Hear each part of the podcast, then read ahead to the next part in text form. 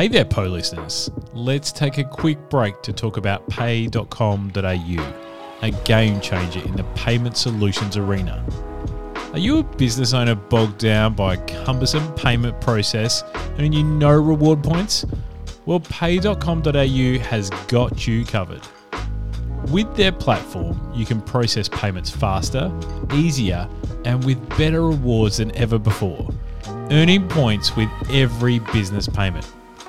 Whether you're paying invoices, employees, your BAS statements, or simply looking to manage your business expenses more efficiently, pay.com.au is your go to platform. Turn your reward points into business class flights or gift cards to incentivize and retain your staff. Check them out at pay.com.au and take your payment game to the next level.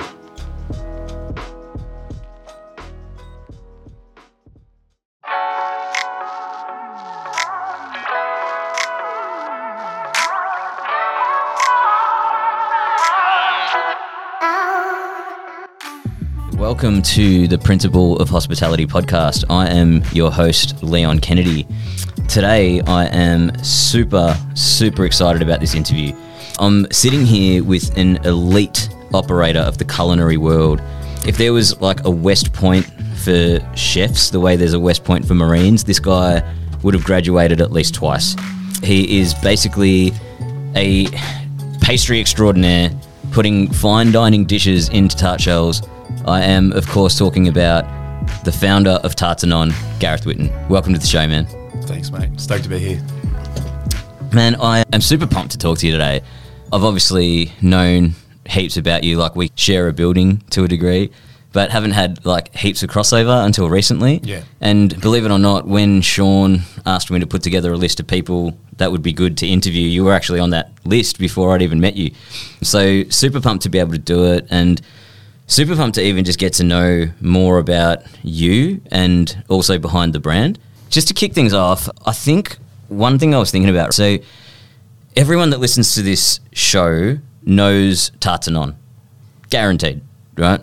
Everyone that knows Tarts Anon knows the story, right? I reckon, which is like, you guys were born out of lockdown you started slinging tarts on the down low. Next thing, there's a line down the street. The brand now has blown up. Like it's an epic story, and want to hear it in your words later on. But first, I thought it would be really cool to hear more about you because I think that's something that the Tarts Anon sort of cult following don't get to see a lot of. And I just think that's where there's an incredible story. So, can we start with that? Yeah, absolutely. Cool. Yeah. So maybe just give us a little gist. Keen to hear the CV. Keen to hear how you got here. Want to know your story. Maybe as a jumping off point, like how did Hospo happen for you? I think the same way that most people in my wheelhouse have found their feet in hospitality. I was a young kid, needed a bit of part time work. Yeah. I tried slinging trolleys at the local supermarket for a bit. How did that go? Uh, it was it was a unique experience. Yeah, I bet you did it awesome. Yeah, well, look, we had we, we had certain benchmarks that we needed to hit in regards. To, they're usually rather superficial, like Okay. how many trolleys you could push up the ramp at one time. And it usually was more of an OH&S risk than, than actual hitting hitting targets. But yeah, and then I found myself just like on the pans, just like scrubbing pots at a local Thai restaurant. Uh, that went on to a bit of cafe work. And then I guess like it came into about year 11, year 12. And I think a lot of people who, again, who just don't really find their feet in institutions. I wasn't really, I was academically, I'd say, maybe slightly above average, but Okay. never really meeting potential. Yeah. I had lacked the focus and the attention and the real motivation to really take any kind of learning to a, a tertiary level Yeah. at all. W- And was it desire? I don't know. I just don't really Motivation. felt like there was anything that really clicked with me. I couldn't. yeah. I think a lot of young people didn't really see where their future was, and Where was this? Where was growing up for you? I was in the Southern Highlands of New South Wales. Okay. So it's not country by any means, but it's we're about an hour and a half, two hours outside of Sydney Yeah, now. okay. I went to the, a few small local high schools, and Mm-hmm. but we're close enough to the city for it to be like it's pretty populous, Sure. a buzzing area, Sure. but wasn't anywhere near what the the site, the sorry, the area is like today. But uh, yeah, and at the time, like I didn't really, when I wasn't really aspirational to any particular career path. Don't mm-hmm. be wrong, I wanted to play rugby and cricket for Australia. That was about the that was about the extent of it at the time. Awesome. And then I was, found myself washing dishes at this one place that lost its head chef. And you know, I'm saying out loud. I guess it's like you hear this story so many times. Oh, they need a spot to fill, and I get called up to the plate. Oh, wow. Yeah, and there I was, just like one or two nights a week, like on a Tuesday and Wednesday when we do 15, 20 covers. Yeah. just boshing out like some pretty average, like African style food. Yeah, it was very white Was it- was it- person. like, they had you on a section and you're just going for it. yeah. It was just like me and one other bloke. I was the kitchen hand, and I thought I'd do a bit of cooking, and then I started to really feel like, well, I actually don't dislike the work. Felt like I wasn't. I was challenged, but I wasn't. I didn't find the industry exasperating Got or it. Mm. demeaning or just so laborious, like a lot of people. I think these days do. Sure. Like it clicked Um, for you. Yeah. Cool. Yeah, and I felt like there was just little ways I could tick off small goals and little achievements here and there. Got it. And then yeah, from there I just I just took a plunge halfway through year twelve. I thought, like, why not give? I I could cook, sure, Wow. and then see how it goes, and then did an apprenticeship, and then about eight. So you quit school? and I finished Ah. the HSC, did all that. Okay, stuff. okay, okay. Got it. Yeah. But at that point, halfway through your 12, you're like, this is it. Yeah, I felt like it. Cool, Yeah, cool. It was not so much this is my life, this is where I see myself going. It was more like I'm not going to uni. Yeah, and so I'm going to give this a crack instead. Yeah. So there wasn't really particularly like this burning passion. I didn't come from a culinary family. Sure. Bit of meat and two veg type. okay. Yeah, type setup at home. One of seven kids, so food was definitely more of like sustenance. Where are you on the pecking order? I'm second eldest. So Second eldest. if I- uh, yeah, I pulled the I pulled a long straw in that one. Yeah. okay. And then yeah, I I moved out of home and did a bit of. I did it eight or nine months in a local vineyard restaurant Okay. in the Highlands. Yeah. And that's where I think it really triggered for me. Like there was, I was working with this head chef who was super young. He was from. He'd spent a lot of time working with George Calombaris down in Melbourne, and he was Okay. taking a bit of like a, I don't know, just like a sabbatical almost, Ah. like it's down in in the Highlands at this little vineyard, taking a head chef job. And he's actually now back in Melbourne. Luke Croston, he's Oh, cool. actually got a really good reputation here in the industry. Cool. And I worked with him for nine months, and he maybe he saw the passion, he saw the. Mm. Uh, enthusiasm that I potentially could have, and almost curated it. I Wow. met, worked with some really like sim- simil- similarly passionate guys Yeah. at the restaurant, and we then he I then got taken under their wing, and we went up to I moved to Sydney at the age of nineteen. Yeah, but applied for a job at Pier Restaurant with Okay. Grant King, Katrina Kanetani. Okay. Uh, so and did my straight into apprenticeship the what, three hat. Yeah, three hats, and it was very much out of the frying pan. and I went, I started at the beginning of summer, which was just peak season, Okay. and I had this absolute baptism of fire. Oh man, T- tell me what happened. what was it like? It was just hectic. It was a time in the industry where it was we were a super small team. Had been ten or eleven chefs on the roster, Okay. and maybe five, like one guy in a section, just holding it down. It was we're doing 120 covers, fine dining food. Oh. We had the tasting room as well, which is almost like a separate restaurant Okay. at the front of the place. So this had two hats in its own right. Jesus, Um, really? Yeah. So it was a two hat restaurant and then a three hat restaurant next to it. and Um, all coming out of the one kitchen. at one kitchen, Jesus. small okay. team. A lot of the, a lot of like franglaise background in the kitchen. There's a lot of guys who cut their teeth in in the big rest of the UK. So there was there very much that culture. Mm-hmm. Yeah. It was just it was high intensity. Yeah. It was for that standard of food, pretty high volume. Yeah. What sort of what sort of hours a week are we talking here? Well, we're doing what two doubles, three singles. Singles could have been anywhere from nine till seven. In the summer, you'd be looking at some of these single shifts would be stretching out to 10, 11 hours, and your doubles were nine till one Oh. on some occasions. So. This is like back at a time where that was That part was of the course. Yeah, sure. Uh, I wouldn't want to blow it up and say that we're doing 80 hours a week because Mm. I think that was that's probably a bit turbo. I think that's a number that gets thrown around a bit willy. True. But they were long days, and for someone who'd come out of doing five like day shifts and Yep. one dinner service a week Yep. at this little vineyard joint in in Bowral, New South Wales, and yeah, it's it and, was and a especially to jump into an environment like that where it's also a small team, like there's nowhere to hide, right? Mm. Exactly. What was the sort of success rate of people coming in? oh, it was did a- it- yeah, it was a very high staff turnover. Okay, got it. Yeah. So most people come in and then they either do they what do they last? They last a bit like I still remember, and it was a bit tongue in cheek when it was said. One of the sous chefs said to me, and I was like, I'm, I was three months in, and he's "You're basically part of the furniture now.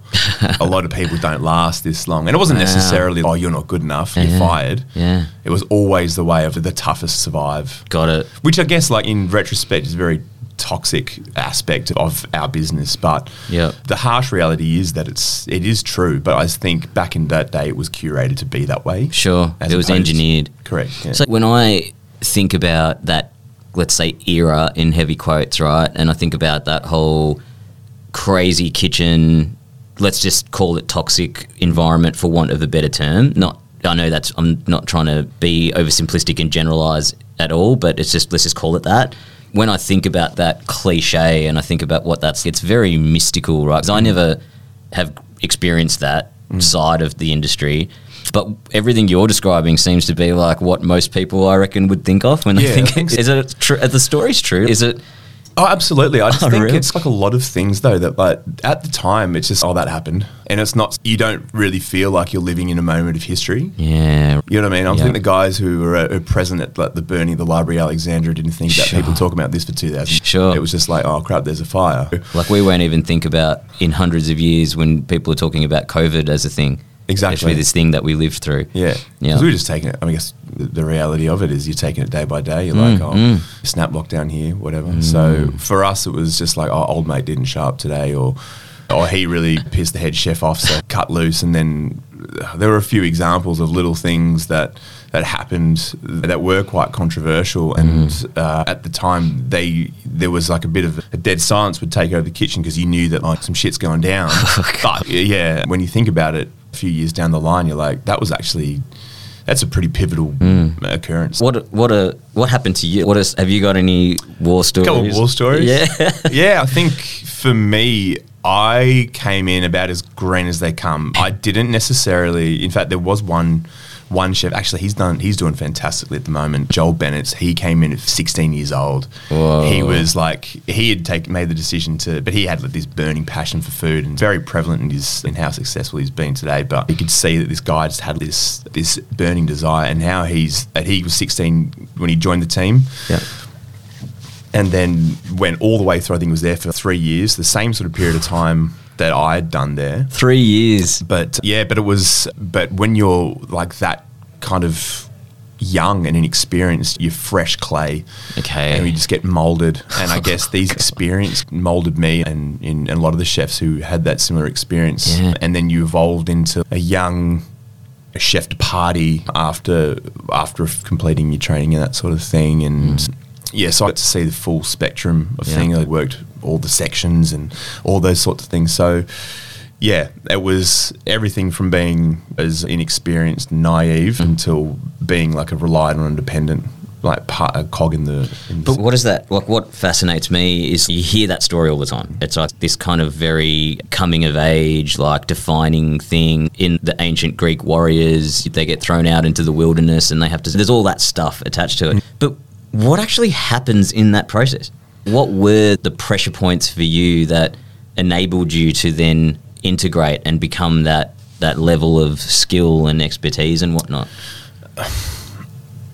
I think the putting the young kids out into the wilderness is like a really good metaphor. Right. And you learn down the line that a lot of the things that perhaps happened to you needn't have happened, Mm-hmm. but there is some kind of being forged in fire. I've used the analogy a few times, but it's Mm. Yeah. true. You make the hardest diamonds under the biggest amount of pressure. Yeah, yeah, got and it. we just it was the culture at the time and again we can look back at that and see it as toxic but there is an element of, of without any kind of pressure you're never really going to see the import of what pressure can produce. Sure. Yeah, there was there was like ramifications for mistakes. There was But like, what would a ramification be? Yeah, I mean, you'd yeah, you'd get yelled at a couple of times. Okay. That would snowball into something else. It would just it, you would have a target on your back.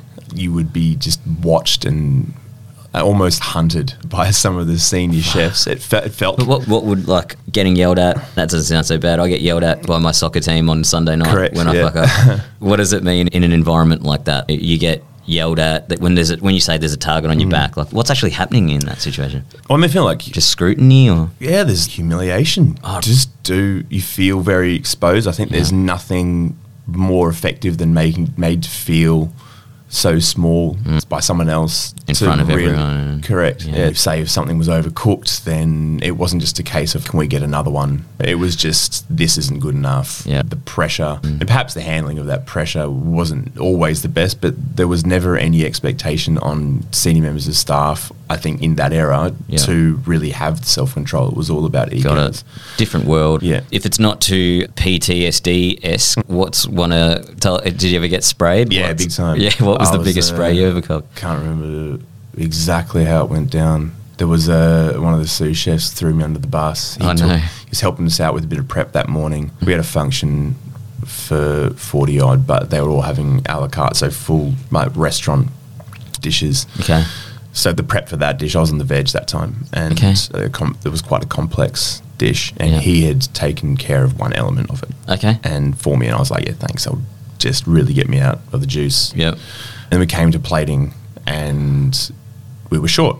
Oh god. And it I'm wasn't getting anxiety already. Yeah, and we were just one down, Oh, and it started off, and you could just hear just the tone of voice. It was just like, "Where's the extra portion?" Oh, and we're God. like, "We're short." And it wasn't just something that you could just go, "Oh, I've got another one in the fridge," or "I'll just cut it down now." It was something that you needed to put a little bit of time and. It was just a massive stitch up, and I was there just absolutely just receiving it. Oh, like Um, just getting yelled at, or was Uh, it like, it was there was a lot of yelling. Yeah. uh, there was an apron grab, Ooh. which was pretty rough. like physical? Yeah. Jeez. Yeah, again, at the time, I think, and I can't, I couldn't really put my finger exactly what it is that Mm. made me think. I was like, well, yeah, I deserve that. But the one thing that really stood out for me in that particular occasion, the sous chef just stood there quiet the whole time. Oh, I didn't like, jump in and- mongrel. Yeah, yeah. There was he never put his hand up for it. Oh, and I was there stiff. and had end up with carrot puree across my face. Oh, I think at one point, and aprons was like hanging jackets all scruffed up underneath my chin and yeah it was um, out. Yeah it was sobering Mm, definitely but i think and i'll never condone this but it pushed Sure. me to be better Got it. So you can. What What is just amazing to me is that I've never experienced conflict anywhere near that sort of depth in my life. And I just think even if I did, it would shatter me. I just want to go home and never leave my house again. But it seems like for you and a lot of people from that sort of era and from that world, it had almost the opposite effect, where it has it's almost motivated you to perform to a higher level of excellence or something like hmm. that. How does that work? I, that's just so foreign to me. i think at the time it's just you have this sense of it's almost like the fear of failure Got it. but I don't necessarily think it's I'm not I'm afraid of actually not being able to achieve something. It's more about watching the people around you succeed and thinking that if they're able to thrive in this environment, then what is it about me that makes me feel like I can't? Wow. So There's something really profound in I definitely want to put a pin in that and come back to it because I think you can't throw yourself into a sort of gauntlet like that unless you're really driven intrinsically by some type of mm. unique pa- and I'm always of the belief when I'm talking to founders that it's that kind of unspoken little X factor that is really a considerably significant driving factor behind the success of a brand. Mm. So let's circle back to that, but I'd love to know then three years you did in this environment. Yeah, and I, uh, and the best part about all of it, I think, when I look back at this this experience, is that it was so pivotal and Yeah. so integral to how it shaped me as a cook. I was.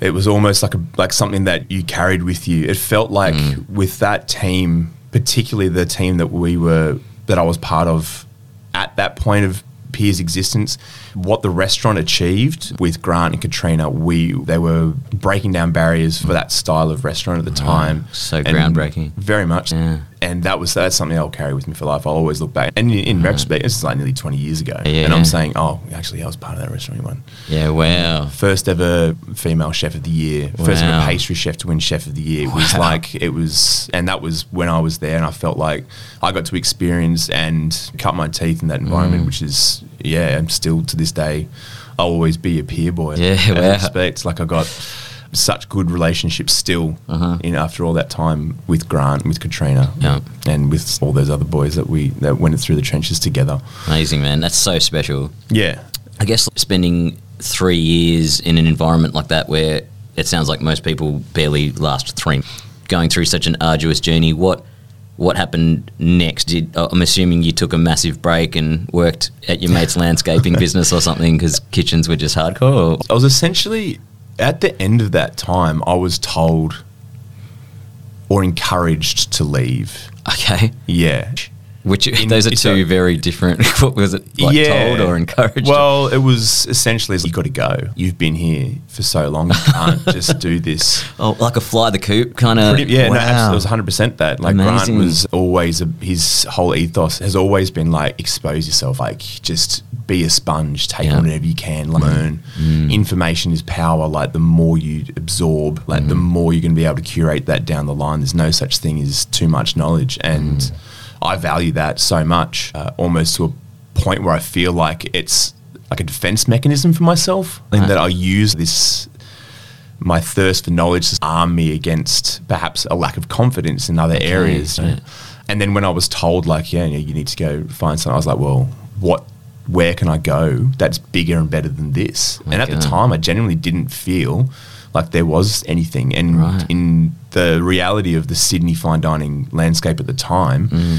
there was probably a handful of restaurants that you could really pick. Martin Benn hadn't done Sepia. It was just that was only in its you know early conception. It hadn't opened it or anything. What was it? Mark was a tiny team with a really good staff retention, so it was so hard to get in there. Got it. So I went to Quay. Okay. And I felt like that was if I can't take a step up, I may as well take a step across, Yep. but in a different landscape. So this was like a bigger team. We had four of us on one section. So I went over there. Was on the like the hot starters, or the second course they called it. So mm-hmm. we're doing like a bit of meat and garnish for the second course of the Quay menu structure. Was a bit unique at the time. Got it. Yeah, I did that. I was there for nearly two years, but then it wasn't until vacate. Yeah, the spot opened up on the pastry section that Ah. the pastry chef at the time was like, "You've done pastry," because we'd known each other through her partner was sous chef at. This is Analiese Gregory, who's Okay. now you know, down in Tassie. Okay. Cool. cool, and cool. doing her thing, and we. She's like, "I know you've done pastry. Like, there's Jump a in. spot. I want you to." I was like, "Okay." Oh man, so that was where the transition happened. Pretty much, yeah. I did a bit of Ah. pastry at Pier when I was there for my first year or so, and then towards the end, I'd always jump on whenever someone was on holidays or something. I'd cover the section. Okay. it's always been part of my blood. Um, Yep, yep. But then, but I wanted to be a chef. Like I, Mm-hmm. I had a, a lot more passion, and I and but to be also honest, like I think that it's all just food, which is another thing I've never really understood. Like. People being like exclusively pastry or. Right. exclusively kitchen because it's just it's just cooking. Yeah, got you. You know what I mean? Yeah. And some of the best chefs out there depth in both. Yeah. Which I think is well, I don't really think it's that special a thing. I think it's just Mm. it is just food, and you just have to treat things differently the same way you Yeah. don't treat fish and Yeah. veg the same. That's don't cool. treat it It's an interesting perspective. yeah. Then uh, yeah, I was on pastry there, and then I met two really important mentors in my time there, which really shaped my trajectory from that point on. Okay. Which is I thought was pretty. Which is pretty like comparing at a time that it's over two, only two years, it's just a Yeah. very short period. But what happened? What did they do that was so impactful? I f- they both had a lot of experience working at big restaurants in Europe. Oh, okay. They brought this element of professionalism Mm-hmm. and perfectionism to their work that I just thought, oh, this is wow. that's cool. Like, What's an example that. of that when you say perfectionist? Just it tur- turns out that like how you perform in a kitchen Yeah. just goes beyond what was on the plate. And at Pier, we were like, like it was full on like white slave Marco mm. Pierre White cookbook Okay. imagery. We got tea towels over the shoulder. We're on blue aprons. We got holes in our chef pants. But you're out like smashing darts by the bins between service. It was very grungy. It was. Yeah. It would look. It wouldn't look out of place in a- any doco from the 90s about like hardcore dining in London and but then I went to Quay and they're like oh yeah we don't do that and Analiese and Kim Erman who was again like my, another huge mentor of mine basically said yeah. You learn how to cook mm-hmm. now we shall teach you how to be a chef. Ho-ho. and it's very different as a very different process I found. There Yeah. was just discipline and it was mm-hmm. discipline was so key. Mm-hmm. And at these restaurants where these guys had really honed their craft mm. discipline was was way more important because the recipes and your discipline will will show itself on the plate. So we don't need your individual flair. We need you to be part of something Oh my yeah, God. almost militaristic. Kim's actually an officer in the Finnish army, so he's like, Oh, so he's got this like hardline, like zero bullshit approach Oh to God. to things which I just thought, oh yeah, I need this is what I want. And he was the one who drove me to take that next step in my career, which was to go and and throw myself into big three star restaurants in Europe. Oh, what? So Is what I needed. What Yeah. was so? That was next a three star restaurant in Europe. So at that point, I think at the end of I'd finished my apprenticeship. I'd worked as a chef de partie for about a year Yeah. at Quay. I felt like that one year would have been a good buffer to really put myself into an environment where I was taking on some kind of responsibility. Had some definitely had some accountability and could potentially give me some kind of leadership experience in the workplace that I that would be useful in my in in anything I tried Yeah. to pursue mm. in Europe, and it was very instrumental in that. I found that it was a good thing. I was a little older. I was twenty three or twenty four, I think, at the time. Was there an increase? It sounds to me first job was hectic and hardcore pressure. Next job was almost a different kind of pressure, mm. but almost a bit of a step up in pressure in a way. Was the next when you went to Europe and you mm. get the third job? Is that again another increase in pressure? Yeah, I'm not really sure what it was that I had gotten myself into, and I'm not really sure if I just was. It was just sheer chance that I landed on this particular place. Okay. Which place was it? Can It's called Oud Sluis. It's closed now, but we were the we I think we'd had nine years straight of being the number one restaurant in Holland. Jeez. It was at the time that I was there, we were 16th or maybe 15th in the Sampel Whoa. top 50. We did 40 covers, lunch and dinner, oh my god! five days a week. This is just hardcore. It was So you, so two services a day. Mm-hmm. Yeah. So what was your shift like? I would start. We'd start quite early on the Wednesday because we close Monday, Tuesdays. Okay. Wednesday mornings was down to the garden, Okay. in the dark, like six, picking herbs and stuff for the week Oh slash well the day, and Yeah. then back into the kitchen, and then you'd just go. You'd be on.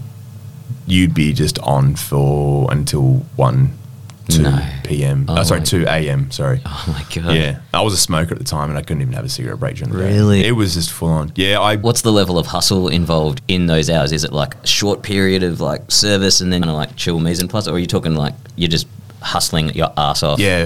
It Really? was just it was flat out from day one. I rocked up there in Birkenstocks As as, you is do, right? do. Yeah, yeah. Of course, everyone you know who's That's working standard. in kitchens is just like the shoe of choice. Yeah. And first thing, one of the one of the first things the head chef says, we got to sort this out. We got to get you got to get some proper shoes. It's a very Dutch slash Belgian thing. Okay, Like they all yeah. love. They got wacky. They all wear wacky pants and Okay. their aprons and jackets are a slightly weird cut. It's a bit of an odd look, but but they all wear sneakers. Oh, They all wear like and big chunky high top like G star kind of things. Really? Yeah, and uh, Wait, is that like a fashion statement, or is, there any functionality to it? I don't think so. Okay. At the time, it was just it was very much like a, a part of the fashion, and they brought that into the kitchen. The vibe inside the kitchen was very much like that. It was like house music playing, like that ungodly decibels, like Yeah. dawn till dusk, soundproof doors. So like the dining room was a very different vibe to what was happening in the kitchen. But the head chef was like, "Go get yourself a pair of sneakers." Yeah. Give them to me. I'm going to go take them off to a guy. He's going to put some kitchen soles. You're kidding. And some waterproofing on it. Oh and you're going to come back and we're going to go full gas. And oh it was, my god. yeah, and it was just like you ran. You would literally run. You would never. You hadn't ti didn't have time to walk. and I know, and I hear people talk say these things as well, and it's and you think, oh god, okay, but like the reality, I mean, you, you got to move quick no matter where you are. Mm. But I'm talking literal.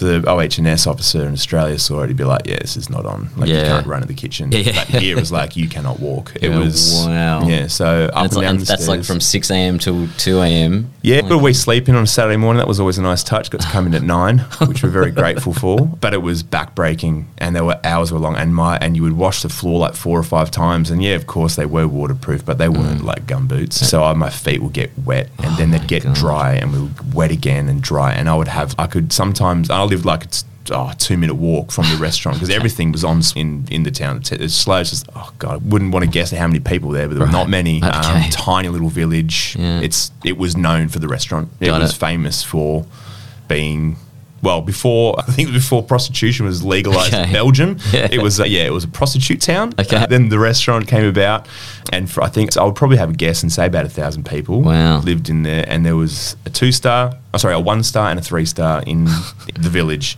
That's- and people would flock there just to come to this restaurant, and even then you're talking like six, seven, eight months wait list to get on the Jesus. yeah on the resi. So Man, so there's, I'm seeing a little pattern here, right? It's like throwing yourself into these insane situations on the pursuit of knowledge, hmm. go from really high pressure to even more high pressure to even more high pressure. Like, my first question is, are you fucking insane? Like, why do you felt do- like it at the time, but I just had this desire, and I don't, and I don't think that it. I don't want to say that it, that was all part of the plan. It was just like if I keep on pushing myself more, then what can go wrong? Got you know, it. you like I can't ever feel like there's a gap or like Mm. I've become complacent and I didn't think well if I go do this then then I'll be able to like learn how to cook here but then I'll learn how to refine it there and then I'll be able to learn the elements of urgency or perhaps like elevation through the next step. It was always just what's the next challenge that is that is there. The restaurant first and foremost was basically re- recommended to me by Grant King from Okay.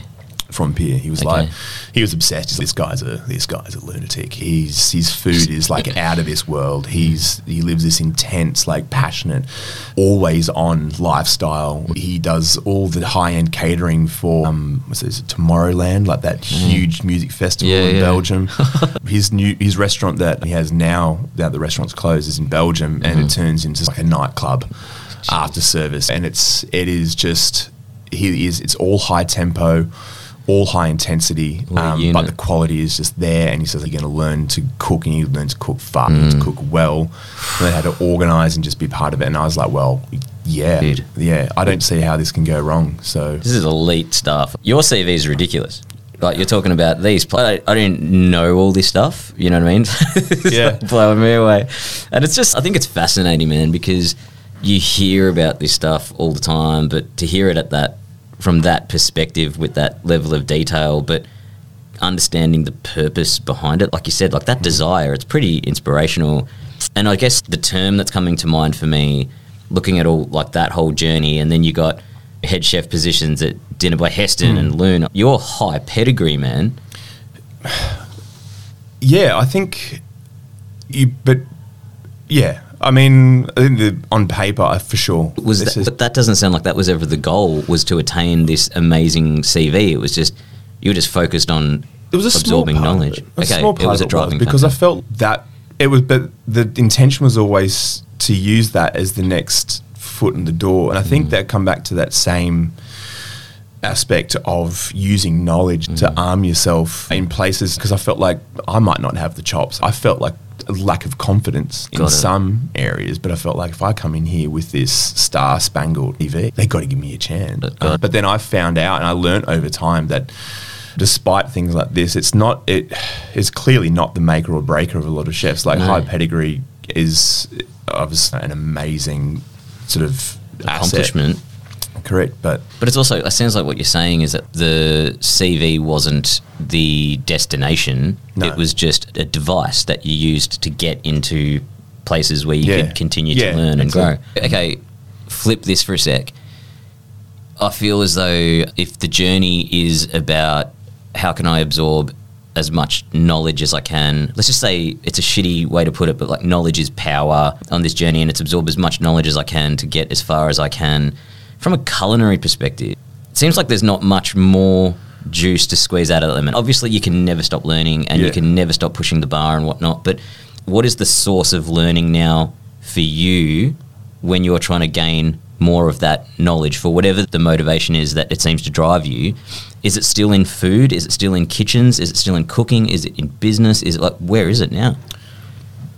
I think now it's diluted Oh, somewhat. right. Okay. Actually, diluted's probably not the right term. It's just coming. It's it's just coming from so many different places. I'm sure, like the Mm. volume of learning, the desire to have that is is, is definitely still there. But it's yeah, broadened. Business is a big one. I feel Mm. like that's something that by injecting yourself into high pressure and definitely high standard environment. And there was a culture, particularly in Oud Sluis, there was to of you starting at the bottom. I started off doing the amuse bouche there. So I was like making the, we had there was eight of them and they're all basically like mini starters. Like they all some had thirty odd components and Oh you had to be ready for service at ten thirty in essence. So it was not an easy section by any stretch. But the guy who was working on the amuse bouche section, I think two like not before me, but the person who trained him, he was now running. He was the fish running at the fish that, at the time. He was the sous chef at De Librije, which is another three star in Holland. Jesus. And he's I've been there for three years running this shit. I want a job at Oud Sluis, and I was like, yeah, cool. There you go. Here's the canapes, mate. You know, um, and then you just build yourself up from there, and that was Yeah. their ethos. Oh. So yeah, I felt like doing that kind of does always put you in a position of you need to really chip away at a lot. And when you do your training over, yeah, and sure, I've I haven't worked a thousand places, but mm. like everywhere I've had, I've always had to work up from the Got bottom. And I felt like management, business, ethics and skills was mm. something that I neglected purely just out of the pursuit of trying to be an elite operator. Got it. It's like being the world's best chef de partie. Got you. Yeah, and that's like a great thing. Hold down a section, organize yourself, blah blah blah is fine, but then you lose out on building relationships, and learning Mm. Sure.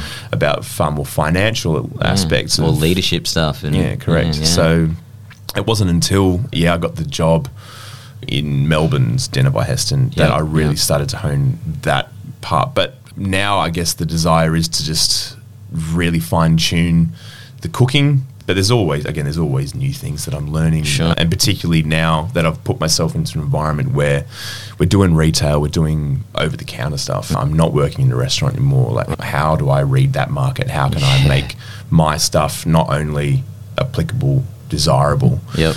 but achievable Yeah. with the Key constraints that we have. Key word because it's mm. like you've built this unbelievable caliber of expertise, but it's almost like chucking it into a fine dining restaurant would be natural, a natural move for Mm. Yeah. that blueprint. But it's no, let's make it harder Yeah. and do it as a takeaway product that we sell over the counter. Yeah. Yeah, it's yeah. nice. Are you fucking crazy? yeah, I think it's started like when it all started out. It was just easy. It was just like a bit of fun baking, Sure. and then it felt like I was craving that creative outlet that, unfortunately, stacking shelves at the supermarket does not fulfill. It was like, Wait, yeah. wh- where does that? Where does I stacking said- shelves? I was during COVID. oh, Yeah. okay, got when, it. When we first started Tarts Anon, that's how I wanted to really put some of that juice back into what we were doing. So yeah, it started off little baked lemon tarts, Yeah. frangipane. But wait, when are you're saying so when lockdown happened, you were one of the people that took a job at Woolies. Yeah, Oh no shit. yeah, yeah. Oh my god, hardcore. What was that like? It was, it was very humbling. Oh, dude. Yeah, we were fortunate enough at dinner to at least have a bit of breathing room. Okay.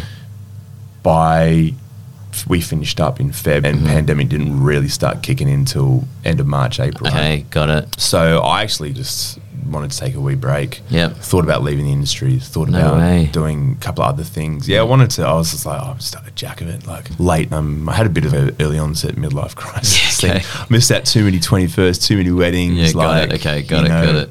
And I was like, you know, well, I'm going to be, yeah, I'm going to, and I'm very passionate about other things in my life. And I thought mm. maybe if I try and try and work that in somehow, mm. you know, reach out to some of my contacts and mm. work in, in, in accounts management or Okay, work in it. recruitment, like my knowledge of hospo, but putting it into, Give it somehow. yeah, Yeah. Um, and then COVID hit. Yeah. And then it's like, okay, that all goes out the window. It's just more about get into survival mode. yeah, pretty much. And it was like, get a job at That's it. Dude. Wherever we can, we couldn't, we weren't getting any, no kickbacks. no, nothing at all because obviously You didn't have a job. so there's Oh, no like hardcore. Yeah, so there's no no one was subsidising that part of the income. We've I've saved and been fortunate enough to buy an investment property, so that Sure. income as well as like Yep, so there was a bit of padding. Yeah, correct. And my partner was still working full time. She's Okay. at the hospital. She was a frontline worker. Okay, got it. Full salary. So like the government was like, well, you can't get have Centrelink. You're Mm. not getting. Oh man, so you were just in somehow missed all the Yeah. incentives and just Yeah, but like Wow. at the same time, like we were again very fortunate to have these have this bit of cushioning. So I was like, well, I'm not going to try and chase down a high paying job or try and match my salary at dinner by Sure, Heston. Sure. I just do it. this was what do. was going on. I was like, yeah, I just thought, well, and even then, the Woolies jobs at the time were few and far between. Mm. Yeah, it- everyone was trying to snap them Yeah. up. I remember Yeah. that. It Yeah. was full on. yeah, it was bonkers. Yeah. Okay. So I feel like this is going to start to lead into the whole story of tarts and how it came about. But before we get there, I just don't want to miss the opportunity to ask you a fairly pertinent question. I think, which is that now you are a, a business owner, now you are a founder, now you are a leader, now you wear all the hats, right? And you have come from this world of, you, I think you used the term, you forged the most valuable diamonds under the most amount of pressure. Yeah. And again, we use it as a very general term and cliche that it's that environment can be a bit toxic. Mm. Do you believe that your staff now have to come through those same crucibles to achieve excellence in your business? How do you reconcile that? I think that, for in sh- short answers, no. Okay. I think that there are, there was so much about that upbringing that I resented, or perhaps would have liked to have been different. Mm. But it's just like a lot of things is that it's when you look back on some stuff, it doesn't necessarily seem as bad Sure.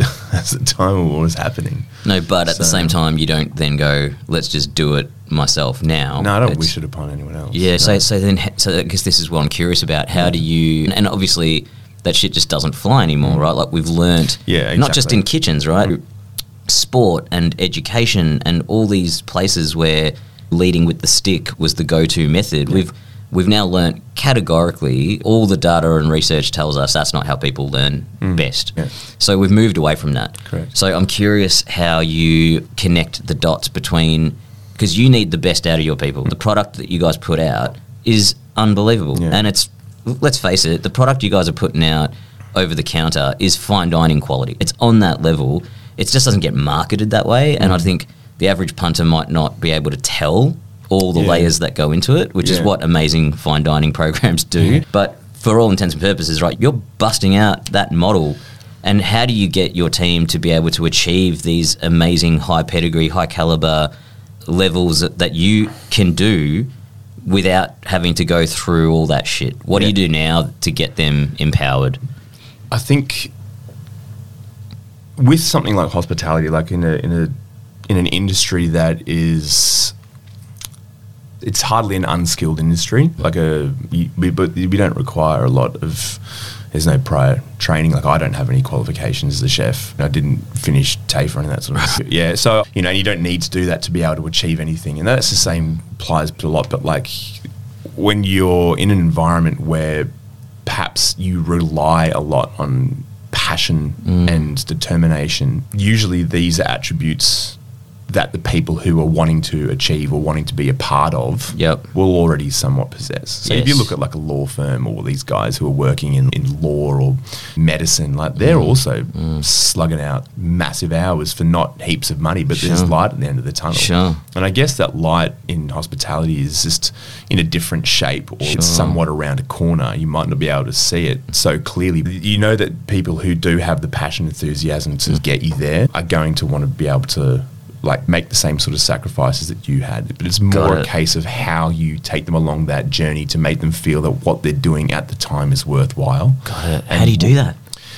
Well, I think empowerment's obviously a massive one. You need to pe- make people feel as though they're doing the right things, but also Yeah. just like it just using. I think, and again, it's relying on a bit of a knowledge and a bit of and being able to expose them to a certain pedigree to Okay. make them feel as though that is something that they too want to achieve. Got it. And making people want to achieve those standards through empowerment, but also just like saying that these are the standards and this is what we expect. So I think being forthright mm. and concise mm. in your expectations, mm-hmm. but knowing that those expectations they're not unreasonable and they're perfectly achievable. Got it. Whether it be self-deprecating, say a mug like myself can get this far, then I'm sure like No, we're but- more but than there's willing to show you on the There's way. something so much more sophisticated in what you just said. Then I feel like someone needs to extract a, a really great learning model out of that because you basically what I'm hearing in it, okay, is that desire and passion are non-negotiable. Uh, That's the starting point. I don't know whether you recruit for that consciously or not, but obviously there's that's a filter. Yeah. Once they've got that, okay, then the next thing is to give them exposure to a standard, Mm. but with such a level of clarity Mm. that there's actually a it comes with some motivation to achieve it. Yeah. It's not pushed in people's faces from a way like this is just the standard and just suck it up and get there. Yeah. It's hey, this is the standard, but we can do it. Correct. There's something so that's the empowerment piece that you talk about. Yeah. I think that's amazing, right? Because then effectively you're not to oversimplify it, but you're going completely away from the stick and you're motivating with the carrot. Yeah. But with all the right things that attach and circle back into the initial desire and passion. Yeah. I think a lot of the things that you do when you're when we're younger is that you just get told this is the way, Right. And then don't don't question it. Of Mm, course, I don't say why do I have to do this, but there was something that that working at Dinner by Hess that ethos within the entire Fat Duck group is to question everything and not sweep the floor and like why? No, Mm. No, sure. like In a why does this work? like why do things like that? And it doesn't the best thing about joining the group at the time that I did back in 2013 or whatever it was, Mm. that like the questioning had been like majority of it had already been done. So there was such a deep and thorough understanding of why we were doing what we were doing. Got it. And the transparency around that was really what drove me to want to be with the group with the length of time length of time that I was because everything made sense hmm. and there was so much value in making sure the people around you also understood that what you were trying to achieve was as achievable It's powerful. yeah, so not just saying cook it like this because that's just what happens. Right. Cook it and then This feel like this, just this- do that, and just explain like The, this is the- the words you used just then that just gave me goosebumps is that everything made sense. Like that's the goal. And it's just I just instantly think back as a person who's been in a, in leadership positions for Mm. quite a while now. It's just all the times I've just left so much opportunity on the table from trying to teach people or empower people to do things by not ticking that box. Yeah. I just default to just that's just how you do it. But Mm. you, you know what? Now, I, equally, when I think back to the times I've had the most amount of engagement through people I've been trying to train, it's when I can explain it in a way where everything about it makes sense. Like Well, I it's think such a great thing to strive for. Yeah, correct. And I think the most fulfilling part about it is that when you speak to someone who's young and inexperienced Mm. and to an extent naive mm. about something that you know is more than just like a complex, like just a your knee jerk reaction. Guys, yeah, oh, I don't know how to do this. I do this with my eyes closed, kind of thing. Mm. You you give them a deep understanding of exactly what's happening. If you have the mm. time to be able to articulate that, then you also see this confidence being built in them. I'm not cooking in the dark. I'm not just sort of going to do it the exact same way that I was told to do mm-hmm. because that's going to yield the result. I'm going to see how this is happening and mm. I the fact that I have the knowledge in that science has got my back you know what I mm. mean mm. and uh, and then I can approach this recipe or whatever it may be with the knowledge that no matter what happens it's going to be okay because of my understanding of the Yeah. process less so than just follow the steps and don't ask why which is why again that that the the ethos of the Fat Duck Group is just so important Yep. and prevalent, and you don't have any kind of fear mongering to hide behind. It's huge. It just speaks volumes what you say. And I used the term before, paraphrasing what you were talking about with your pursuit of knowledge, and I put it as knowledge is power. And I think that's the wrong word. I think it's for you, mm-hmm. it's knowledge is empowerment. Yeah. Is, is that's the slogan. And hmm. you know, that and it's interesting because when you say I have the luxury or the privilege that a lot of people listening to this don't have, which is I see whenever I come to the roastery, I literally half the time walk through your kitchen and hmm. get to the office and have so much exposure to your team, albeit as an external perspective, and they are weapons. Yeah. Your team are unbelievable. Yeah, you know? and I think another thing that has really been the backbone of our success is that I was super fortunate to have brought some really skilled technicians with me. Like these guys, I worked with at both Dinner by Heston. Some of them with me at Loon. okay, wow. So you know that they know their way around. Yep. Um, More mention degree. like the yeah, not to mention the other experiences they have beyond mm. that, but they also have the understanding of how you work and Got like it. kind of what your standards and what your almost like what your vision. I guess like mm. style is a word I don't really like because I feel like uh, my style is just what I think is cool Sure. and what I think is like nice Is it more ethos then? yeah, I think so. I wouldn't say that because style just for me denotes that I've chiseled out this thing that is synonymous with me. It's like not. Right. It's, it just happens to be. It's slowly. It's always evolving. I feel Yeah, because it's a short-term like- target and Yeah, a progressive one. yeah, Yeah, man, that's full on. Uh, what's interesting is I think a lot of people listening to this podcast, I'm very selfishly taking it down this valuable leadership lesson Mm. pathway, which I didn't anticipate, by the way. Um, but I think a lot of people listening to this will be like, "Can you shut the fuck up and let's talk about tarts?" I think there's a equally profound kind of conversation to be had around the product. yeah. And I know we haven't got to the story yet, but can we? Do you mind if we jump to that? Yeah. Can you tell us a little bit about how do these products get designed?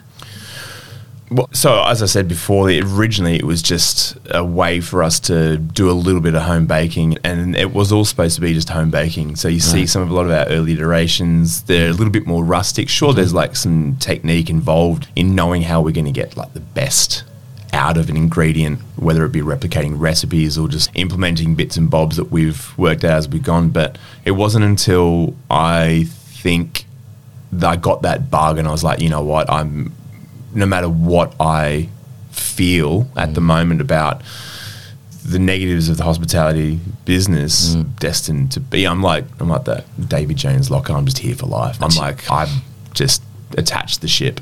Yep. yeah leaning into that really just made me think well I need to let some of that creativity I thought there's obviously freedom within framework which I feel is an environment where I thrive. Because I've given carte blanche then I'm just not really sure where to go with it. I need some level of constraint and whether that's self-imposed or otherwise I genuinely think that it's where I can bring out the most complete creation or Mm. most uh, yeah everything actually probably makes a little bit more sense as opposed to just being a smattering of technical things that I just want to try and work into stuff which is Mm. a massive curse for a lot of particularly pastry chefs at the moment everyone wants to throw every bit of a new fancy technique ingredient or whatever at a dish and just fingers crossed it works Gotcha. So, what's the missing piece in that style? Because I know, like, I I love baking, and I think I'm probably a way better cook than I actually am. and I love baking because of the amount of times I've spammed your Instagram with the shit. That I, but uh, that would be my approach: is to just go, fucking chuck shit in there. How do I just make this as amazing as possible? Wh- Why wouldn't my tart be a tart to non-tart? What, what am I Oh. missing there? Well, uh, I think like it's a lot of it's just for us is just fundamentals. Okay. First and foremost, a lot of cookery, and again, I know know I keep on going back to it, but what I learned at Dinner by Heston Mm. because everyone wants to label Heston himself as the wacky scientist Sure. with the, the liquid nitrogen like at every possible turn. But when I first started working in London and we did the lunch menu, which is like a little 35 pound or whatever it was, 38 pounds or something for three courses. And I was like, oh, cool, I've heard about these. Very popular in Europe, as we all know. Midweek, lunchtime only, three, usually three course set, pretty affordable stuff. Ours is a little bit more bougie, a bit more upmarket because we actually wasn't just, we weren't just using offcuts and trim like a lot of the other joints around town would do. We're actually buying stuff in, but tailoring it to being a bit more simple and approachable to bring in that lunchtime crowd. Now, we did the, it was a prune and tamarind Shrewsbury tart. It's called Okay. Shrewsbury is like the is the style of custard tart where there's like a little layer of jam or like a fruit ah. paste or something underneath, so you get the creaminess of the custard. What's that called? Shrew- Shrewsbury. Shrewsbury. I think it's a, ta- That's a think it must be technique. town It's a or, town. Oh, got it, I or got like ya. a thing where this is done Cool, cool, cool. originally. And anyway, so I was like, oh, baked custard tarts. Yeah, I've done them. what of it? And I was like, a little bit like, oh, I was coming here for some whiz bang stuff, Yeah. like learning how to poach things in nitro or, Yeah. or use calcium alginate or whatever, Yeah. like that sort of stuff to make mind bending, deceptive thing creations. And here I am, like baking custard tarts. It's like so underwhelming. But then you saw it and you're, like, man, to nail that. to nail it. Yeah. It's not just, and again, it was never like do it like this because that's how we do it, and Yeah. then you're going to get this result. It was mm. like, so what happens here is mm. if you do X and you do Y, then this is going to happen. So Got to you. avoid that, you want to do, Got you. and then from there. We took that and then we would it would always be like how do we nail this and how do we like beat the guy from yesterday to make ours better or like his shell had shrunk a little bit or like the the bacon the custard was slightly uneven or something Okay. like that or there was like the wobble in the center wasn't Yeah. exactly as it needed to be Okay. our brulee is that Yeah, kind of yeah. like tiny little things. I just saw that I was like, man, like this is the food that I resonate with. Yeah, um, wow. And then that kind of, well, that not only did it make me want to stay with the company until the end almost, then, but also now I just carry that over into the way that I cook in that it's just the tiny little things that you can make adjustments you can make to improve the Yep. product at its base level i think is just Yep. at the end of the day, that's what's going to bring people back. People might come Mm. for like a flavor problem Mm-hmm. or like some social media exposure that that will get them in the door. But if they come in and the product's underwhelming, it's eh, Yep, it's difficult. Fine. So that sounds like step one to me. I think so. If I'm if I spit that back to you, it's like incredible amount of precision on the fundamentals mm. in order to create this foundation that enables this incremental progress. And bit by bit you're just constantly evolving it making it better than the one yesterday as Yeah. you put it. That's awesome. Then what happens?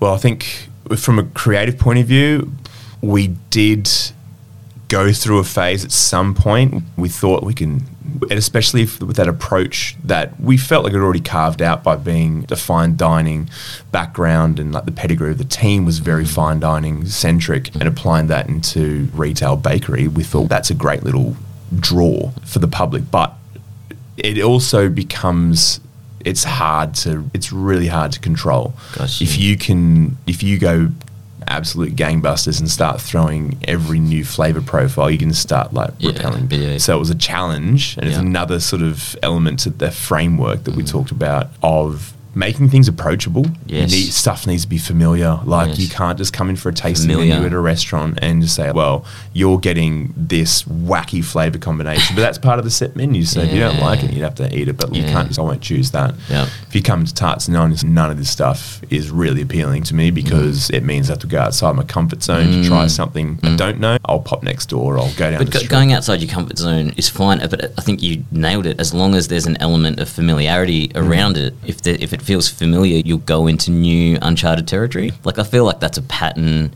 that anecdotally I can definitely relate to in all my kind of big culinary memories. Where, you know, st- weirdly the first one that comes to mind for me is I remember the first time I ate at Mamasita. yeah, And uh, the first thing I ate there was a fish taco, and it was ma- it was cooked in this. I think it was called achiote paste or something Yeah. like that. And I remember eating it, and this would m- potentially be a bit insulting, but the first thing I thought about was tandoori chicken. yeah. And it took me back to these wraps that my mum used to make. Great. These and they were so good. They were super like blasphemous Anglo-Indian type Yeah. food, but so tasty. Yeah. And I remember just that experience of going, oh, like that little click was the thing that just made me enjoy the dish so much. Like I, that's I'll never forget eating that. Yeah. Out of probably twelve things I ate that night Yeah, that sure. I don't remember. Well, it's just that extraction of nostalgia. And then that's another great little element of bringing people in. Like, familiarity is one thing, but if you can really take that familiarity across the line to something like this hits a memory, and obviously we can't cater to the memories of the thousands of people who walk through our door annually, but at the same time, you can definitely get some a bit of an umbrella because you know that a lot of the people who are going to come in, they know this, Yeah, and that's going to make them think of X. And so if you can come up with a flavor profile or something, we can try and conceptualize Mm. A product that's going to make people think, oh, that makes me feel like something. Amazing. And that's going to bring them in the door. I can't believe that's what you're going for. That's amazing. hundred percent. That's you, so you- cool. you- and not necessarily as a business tool. Definitely just as a chef. I think Mm-hmm. Yeah. if you haven't got that, then delicious food is delicious food. That's hundred percent. Sure. but, but it can quickly become feel- obscure, right? Yeah, exactly. Man, that's amazing. So, can you like that's phenomenal? It, it's I guess what I'm hearing in that is it's really precise quality that's also familiar, which is fucking. That's a crazy model in my head right now. It's and I think it's also pretty hard to. It's Hard a- to it's a- execute and nail, right? yeah. So, how do you do it? What, can you tell me? Pick a tart that you've mm. made. Okay. Walk me through it from start to finish. Well, there was. Okay, so there was okay. One, one of my favorite dish that we did at dinner by Heston was this smoked walnut mousse with an orange caramel, poached. It was like poached pears, like white, red wine pears, and some gingerbread ice cream. Oh, it was sick. It was so good. It was like the. It was like more than that. There was like a lot of elements. It was Yeah. a great form. Like Yeah. it, it looked cool. It tasted better. Brought it out for Christmas and sometimes winter. It was very much like a one-off sort of thing, but every time it came around, it was like excitement. Everyone's like, "Oh, this is so good." And then I just thought when I was doing this, I was like, "I want that because. I need that." Not only is that great memories for me, for guys in my team who worked with me at dinner, like we just all these things just remind of. Not only those good times that we had there, but there are also elements, particularly for guys who are from Europe, with those like nostalgia. Because I didn't grow up with mulled wine. I don't know. Sure, I didn't have mulled wine until I moved to bloody Holland Yeah, sure. and but like for them that's oh, this is Christmas. This is every Christmas market just smells like this, like roasting nuts. Yep. There's mulled wine and there's like gingerbread in the air. It's great, and that's the kind of European centric Christmas sentiment that that really start like, is drummed into Australian culture to a certain extent, but because our Christmas happens in the middle of summer, Sure, like you don't get all that stuff. No, So that's the familiar Yeah. bit of that product. Yeah. How did you do the quality bit of that product? That was a nightmare. I remember doing it, and I've made this. I wanted to get the smoked walnut in there because that was like a really good um, for me. Yep. And then I had this, I had this, this beautiful gel out of poached pears, in my pears poached in mulled wine. Okay. And, you made a gel out of the pear that was poached in mulled wine? Correct. Yes, said? I made a puree. we add like a little bit of pectin to it, so it sets. I mean, a thin layer. Okay. We then tried to bake a custard tart with the smoked walnut, a little bit of white chocolate, all the gingerbread spices in there, maybe a little bit of Mm-hmm. spiced caramel underneath, with orange zest, and then set a thin layer Oh. of jelly on the top of it.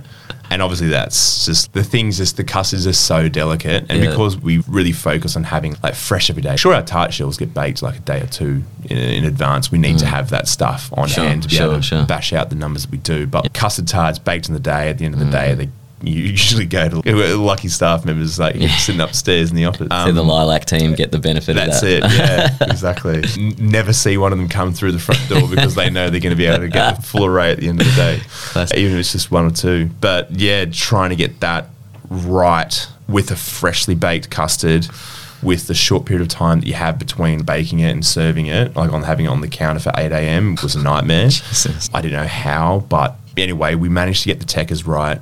And now it's like this thing. I was like, I, how? I was like, I'm just, and now I can't believe this has actually happened. And it's not only that, but it's achievable. Yeah. And now it's consistent, and it's without wanting to be a bit too cookie cutter. That's something we employ a lot because it's a mm. great way to bring in flavor, mm-hmm. encapsulation. So in in sense, instead of just making something that's all of those things in together, so you get like a bit of a muddied version. You get you, putting like sh- smaller elements of like intense flavor, whether it be acidic or, or like salty, and these sorts of bursts of taste mm. in each mouthful, mm. then you're getting that full spectrum, but like you're still getting the very essence of it in its cleanest form.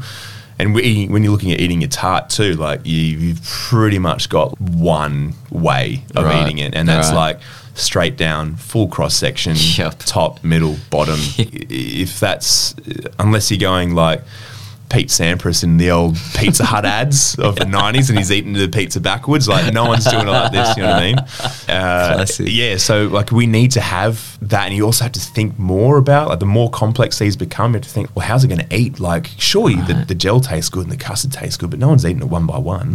It's not like a plated dish. You can say, I want a bit of ice cream on its own, and they're going to have Yeah. cake here. It needs, if it's all in one thing and having a spoonful of just Yep, that. yep.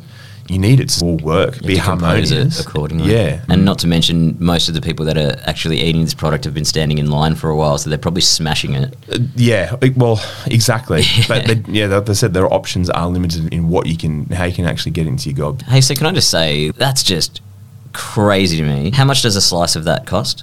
It's nine fifty, I think. So it's not even 10 bucks. No, mental. This is phenomenal. So what's crazy to me is that if you think about the hundreds, maybe thousands of people that have tasted that product, yeah, how many? Let's just call it a thousand people. How many out of a thousand would have any exposure into all that shit that went into it? well, yeah, that's a really good point. I don't think many, but at the same time, I've always found found felt sorry that that it's not humility so much, but it's just Sure. we don't. I, I don't feel it's so critical to people for people to see the angst and the blood and tears and sweat that's gone into this thing Mm. to make it what it is. Like this thing, like we put the walnuts in there, and when I ate it, because you need the acid in the gel for it to set properly. Got it. Otherwise, it just turns into soup. And I remember eating it the first time. I was like, "Oh, this is straight to the bin. Tastes like a peanut butter and jam sandwich." Okay. Yeah, it was a nightmare. So, yeah, like the, again, the refinement of that and the iterations that it went through before it got to this Mm-hmm. thing. But the best thing is about it is that it not only did it mm, open up, like not only was it great product in its own right, it was Mm. thematic, so you can bring it out the winter, you can bring it out in Christmas, and just people Mm. going, "Oh yeah, I want that." Have it in September, oh, it's a bit strange. I just You think know, it's crazy but- that like your brand has blown up to the point that it has, and people aren't even seeing all of this behind the scenes stuff. Yeah. Because if they got a glimpse of it, it would blow up even harder, and you'd never be able to get into tarts. Like it's just, it's pretty crazy, man. I think it's pretty cool as well. I think if there's any like brand agency people listening to this, they should be hitting you up, quick smart. but yeah, it's phenomenal, and it just blows me away. It just instantly makes me want to get down there and try everything because it's just I want to know the story. How'd you do this? How'd you do that? So I guess I know you got a lot of stuff going on. I know there's there's a cookbook coming. Yeah. There's a TV show. Yeah. There's expansion into more sites and whatnot. So I guess it's, mm-hmm. it sounds like to me maybe organically we're all going to get a better glimpse to this amazing world that you not take for granted, but the novelty probably isn't. you- You're very desensitized to the novelty. Is that fair to say that when the cookbook comes out, we'll get all this insight, or is that not really on the radar? Well, we've never tried.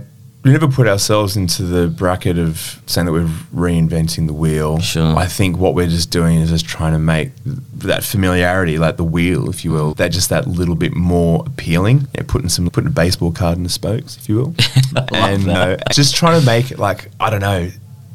Yeah, and you're gonna look at it on the surface, and you're look at the steps, and you go, "Oh, that's a bit annoying." But the fact that it already exists in front of you on the paper is probably going to make people more inclined to think, oh yeah, that's just that's how something like this is made. What we went through to actually get this thing to the point where it currently is, that in itself was that was arduous. Yeah. Maybe I'd like to think that people are going to be able to see the background. We're trying to work in a lot of that into the narrative, saying that again, just really being open and transparent about the science of how these particular ingredients that aren't super common, or at least if they are, then they're not really being broadcast to the general public Yep. in what makes them so unique. We want that to really stand out. Yeah, man, amazing. And I, I think it's just so incredible when I think about the horizon you have in front of you.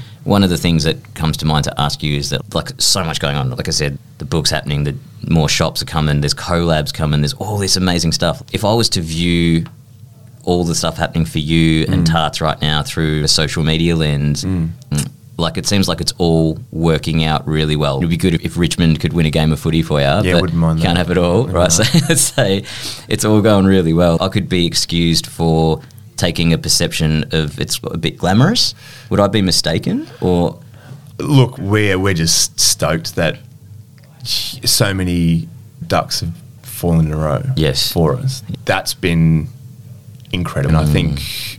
Here we start to tread the murky waters of you make your own luck. Sure. Whereas our luck has been quite was clear the, there was a obvious. Ted, Ted Lasso quote: "the the harder the harder I work, the luckier I get." Yeah, well, it, that's it. that. I feel it as a bit of that, and it's not to say that we haven't had the nose to the grindstone. Sure. things have fallen out of place. So, But it is a yeah. good doing shifts every week in the kitchen. Like Yeah, it's not it. like you're cruising in in some expensive car and nice, calling out the sharpie and then bouncing. Right? yeah, no. Well, I feel that's very much a part of that leadership philosophy. Got it.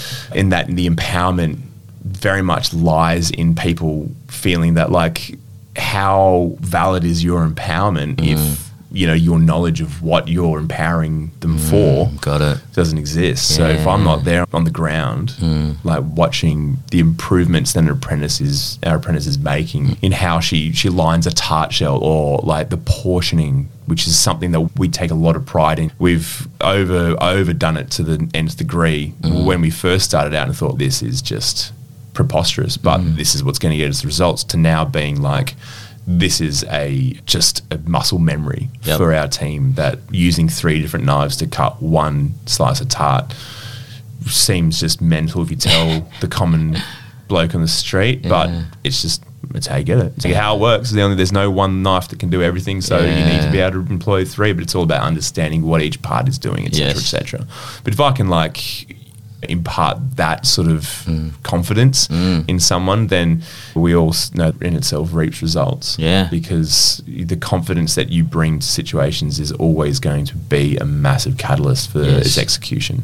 Man, hectic. There's so much in that. I I feel like I need to get to the story bit, the bit I should have done at the start. We'll have to do it at the end because Sean's going to kick us out of this room soon. So I think I want to hear it from you, and I think everyone wants to hear it from you. The story of how Tarts Mm. came about. Given we have a slight time restriction, I might tell you what I know about it, and you fill in the blanks. Sure. All right. So basically, there's the whole, which I didn't know, working at Woolies, right, trying to just keep things together. Mm. Yeah. And then your amazing partner Kat Yeah. decides to go, hey, gives you a little bit of a nudge. Why don't you bake some tarts? And was it to eliminate some boredom, or did she sneakily have a plan to try and sell them, or was Oh. I think it was a bit of both. Okay. It started off, everyone was doing that bit of baking at Oh, home. yeah, true, sourdough was true. the thing, and then we used the crumpets to use up the sourdough bits. And then Yeah, so I had all this flour, and I was like, oh, I'm going to bosh out a tart. I used to love doing them back in Ah, XYZ, you know what I mean? I've always had this affinity with that particular format. I think a lot of it comes down to the things we've talked about, Mm-hmm. in that the little adjustments you make at the very beginning, like making sure you, the butter crumb is just perfect before you mm. add the water, or mm. once the water's added, you don't overwork it. Mm. That's going to give you the best tart shell, not only for like how it eats, but like how it looks, and then doing other little sort of touches here and there, and making sure that your ingredients are not only good but work well together, and then. Yeah, that was again. That was the first part of getting the creativity out. Got it. and then you Um, start slinging that Yeah, down on the down low. Yeah, Kat was just like she started doing an Instagram, taking photos and say coming soon, all that sort of stuff. And I'm like, mate, you're cool. Can we not, please? I'm just doing this for a bit of fun. And yeah, and then there was a letterbox drop, Facebook like Richmond group.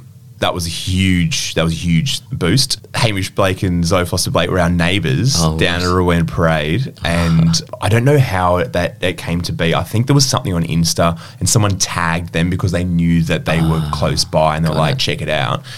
Zoe was like, "Where do I sign?" Wow. And then Ham, Hamish rocked up one time and his, on his pushy and just picked up a tart and took it home, and then it blew up, Oh, what and that was when Insta just went bonkers. And I feel that's another case of luck Sure. that just doesn't that no, no hard work can get you there but the fact that she That's like enjoyed it and it was worthwhile Yep. was I think uh, That was on the back of the hard work. yeah uh, and so then, then, how did you get like where? I know obviously there was a jump from that. There was obviously a few steps before you ended up where you are in Cremorne. Obviously along the way you met the amazing, legendary Nathan Toleman. Yeah. And how did that? What happened there? How did that come about? Uh, well, I was working at Lune, so I applied for a job at Lune. I think probably halfway through my stint at Woolies. Okay. Did all the trials, and this is again when like jobs were thin on the ground, particularly in in our industry. Chloe, the head chef, told me that in my batch of CVs or job applications was something like over a hundred or something to get. I was like. Oh, no chance. Anyway, I got. They said we got. We give you the job. You know, we'd love you to start, but we just don't know when. And I Sure. waited two or three months before I actually had my start, first start date. So I was at Woolies all the time, all the time in between. And then that was when tarts really started coming out, and I had that bug, and I was like, oh, I got to cook. And, and then things were happening with tarts. We had our first sort of drop the first week. I actually started at Lune. Oh my god. Yeah, so I ended up just doing it entirely concurrently with at the same time as my time at Lune. But Of course you know you that was that job. I, I loved it there. Those guys like Kate and, and Cam. Uh, yeah, amazing Nathan, people. just great people. Yeah. but like the best operators. And Yeah. it's back to what we were saying about me just pushing myself on and being a chef. Yeah. but I had no idea how to run a business Yeah. and getting that insight from those three. Yeah. They do empowerment better than anyone. hundred percent. Yeah. couldn't agree more. Yeah. And not only that, but their just their application, their sorry focus Mm. on business and how to get the best out of absolutely every element Yeah.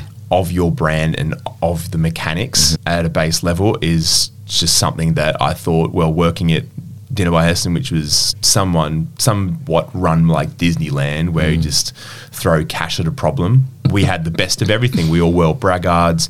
Yeah. We had the most the top end like linen aprons or stuff like this. Every, like the, it was a great place to work, Yeah. and you had everything at your disposal. But learning a little bit about like just smart small business Yeah. mentality That was acumen. was huge. So Awesome. yeah, and then knowing Nate and he then just well look, we've got a spot that's just gathering dust at the moment. I know and at this point I'd already had thrown the feelers out saying who's got a bit of space Ah, that where we you. can because we're working here at Worksmith. Yep, yep. Which was just the best. We loved it here, Yeah. but we just outgrew it. Yeah. We were like stacking things on shelves. I had stuff out on the tables in the co-working space, having to move people's iPads out the way just so I can Oh, have man. cool tarts down in the mornings because we just wanted we I'd done less at Lune, had to step up the production here, and then Got it. yeah, meeting Nathan was was a godsend. Like the mm-hmm. guys, he's not only his pedigree and business, Yeah. but his the head on he has on his shoulders, Yeah. the contacts he has, The but also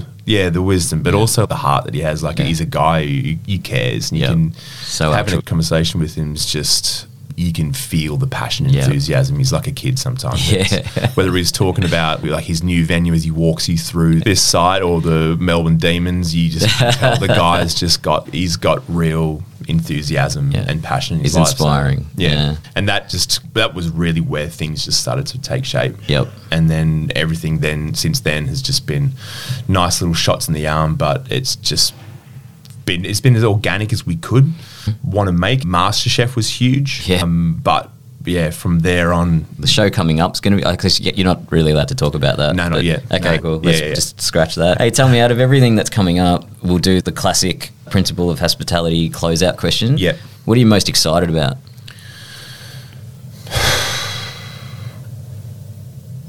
I'd like to really see what our brand is capable of in a little bit more of a conventional space.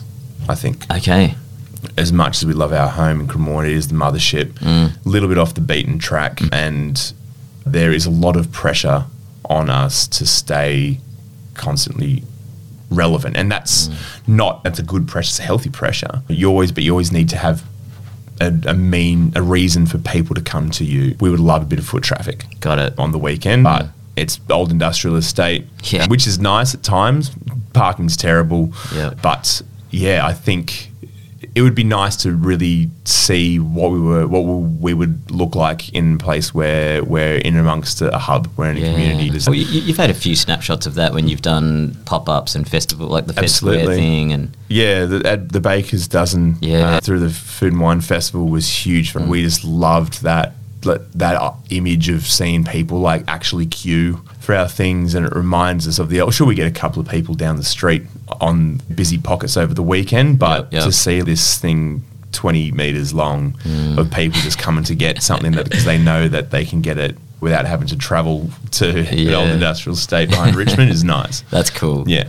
So more exposure and some scale. Yeah, I think the book's going to be validating to an extent. sure. When I first got asked to do it, I thought a cookbook is what a chef does to really chronicle his career. This is just a this is the of like that I've achieved. biography or Yeah, exactly. But and I was like, well, Tarts Anon's not even two years old, as in like from conception, let alone Sure. from bricks and mortar. So I was like, I can't do like, but it's like, well, why not? And I was like, well, that's a good point, but also.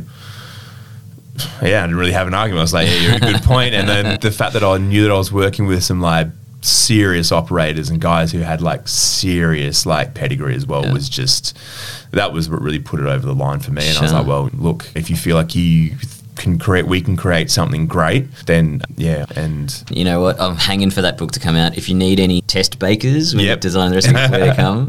yeah, or even just one to someone to eat the testers. Yeah, once yeah, they're done. yeah. No, I'll do the hard yards. You've inspired me. Oh, man, I got to say, this conversation is just yeah, it's blown me away. I think we've covered so much ground, right? Mm. Like I've learnt about your business ethos, your technical skill, your work ethic, your grind, like exposure into a culinary world that's quite mystical, but getting some real granular mm. insight into it. It's just been, it's been amazing. So thank you so much for being so open and for sharing all of that. I think there's a lot of operators in Melbourne right now that are trying, like everyone, to scramble and do their thing. It's a tough time for hospo, and I mm. think getting to hear such valuable insight is what a lot of people need right now. So thanks, man. I'm sure all the stuff you've said is going to help a lot of people out there. Yeah, I hope so. Yeah. Look, you, you never really think that what you have to say is going to be of the most value until you hear it through fresh ears, Yeah, I suppose. yeah. So if this is something that can really make, I'd love to be able to reach young cooks and Mm. just think if I can, it, it you, yeah, the value you can get from just like putting that little bit of extra something in, exposing yourself into something outside your comfort zone, the value's there long Mm. Yeah. term, and not just in character building, but like in contacts is what's really made our luck. I think that little bit more tangible. Yep. The people you meet. Man, amazing. You're elite, dude. It's phenomenal. Thank you so much. Let's I think we'll have to do another episode down the track. Yeah, absolutely. Anyone who's listening that has an- Australia, so Yeah. obviously there's plenty to get out there. Yeah, awesome. Well, anyone that's listening to this, look out for something in the future again if you loved it. Otherwise, Gareth, you're a superstar. Thank you so much, dude. Thank you, man. Absolutely loved it. This has been another episode of the Principle of Hospitality podcast.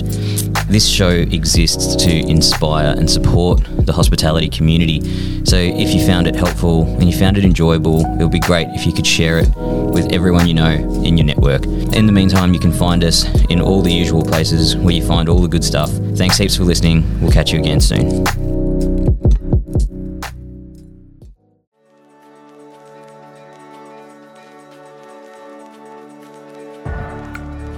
You never know what's around the corner when it comes to compliance in the hospitality industry. Luckily, Principal Designer leaders in sustainable packaging and can advise your cafe, restaurant, or venue on the right choices without compromising on branding. You don't have to sacrifice design that sells for packaging that fills the land. Speak to Principal Design today and learn about the great packaging options available for your food and bev business.